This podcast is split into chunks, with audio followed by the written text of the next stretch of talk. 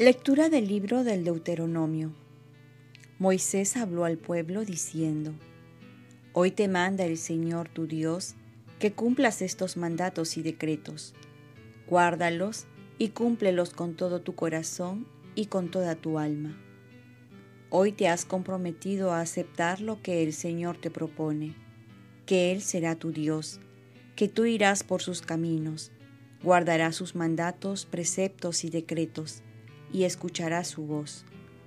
Hoy se compromete el Señor a aceptar lo que tú le propones, que será su propio pueblo, como te prometió, y que tú deberás guardar todos sus mandamientos, que Él te elevará en gloria, nombre y esplendor, por encima de todas las naciones que hizo, y que serás el pueblo santo del Señor, como Él te lo ha prometido.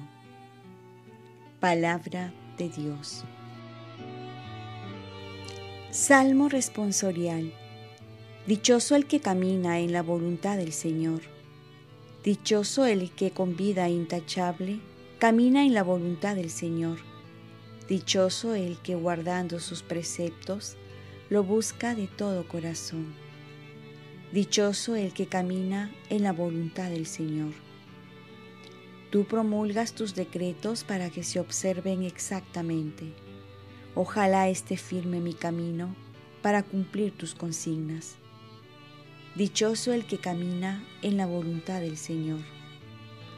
Te alabaré con sincero corazón cuando aprenda tus justos mandamientos.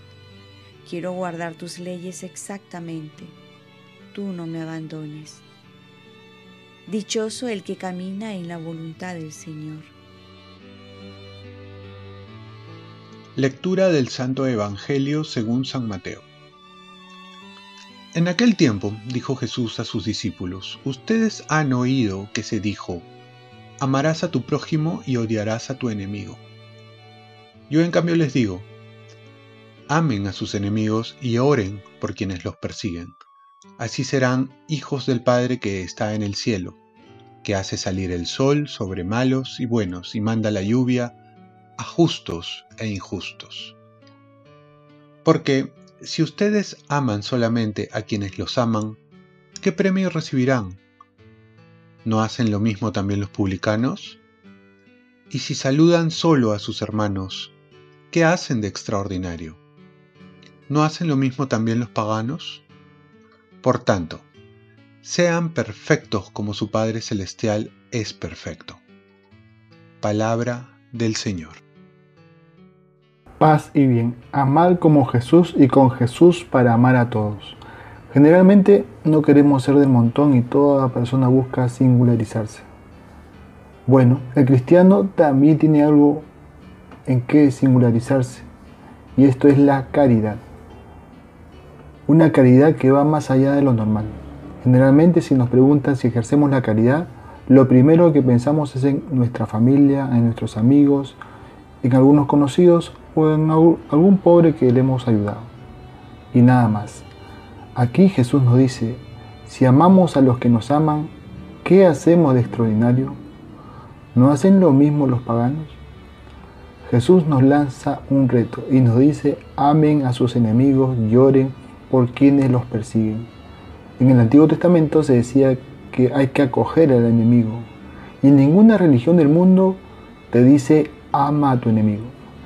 Y es que la grandeza del cristianismo es que nos muestra el amor. San Agustín va a decir, el amor es tu peso. Y Jesús fue el hombre que más amó en la historia. Y se le recuerda porque amó hasta el extremo. Jesús nos invita a seguir sus pasos, nos enseña con su vida que sí es posible amar. Nos confirman también la vida de los santos que lo siguieron que también es posible amar. El cura Bruchero decía, sin caridad ni a cristiano griego. Pero recordemos que este amor va más allá de lo natural. Es decir, es un amor sobrenatural que viene de Dios para amar de esa manera. Por ello la necesidad de estar unidos a Dios, para amar como Jesús amó hasta el extremo. Solo de esta manera nos asemejaremos a Dios Padre. Pues es verdad que somos hechos a imagen de Dios, pero la semejanza se va alcanzando en la medida que vamos amando como Dios ama.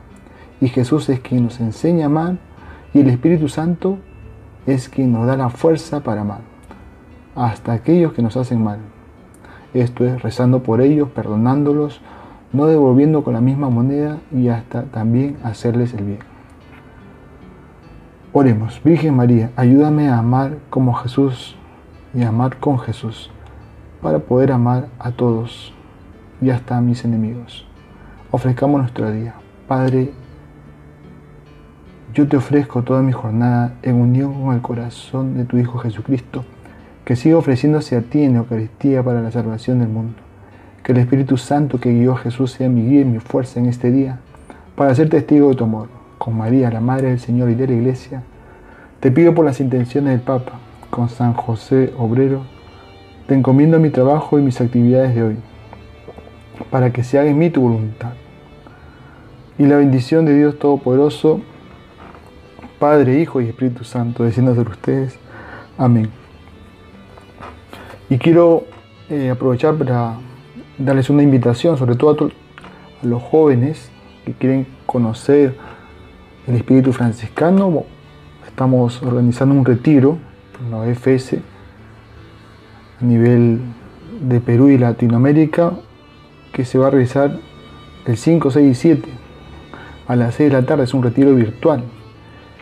Se llama Jóvenes Hermanos. Y ahí les dejo también el link para que puedan inscribirse para todos los jóvenes que puedan participar gratuitamente. Y comenzamos la próxima semana. Espero que puedan participar. Y la bendición de Dios Todopoderoso, Padre, Hijo y Espíritu Santo, descienda sobre ustedes. Cuenta con mis oraciones, que yo cuento con las tuyas. Que tengas un santo día.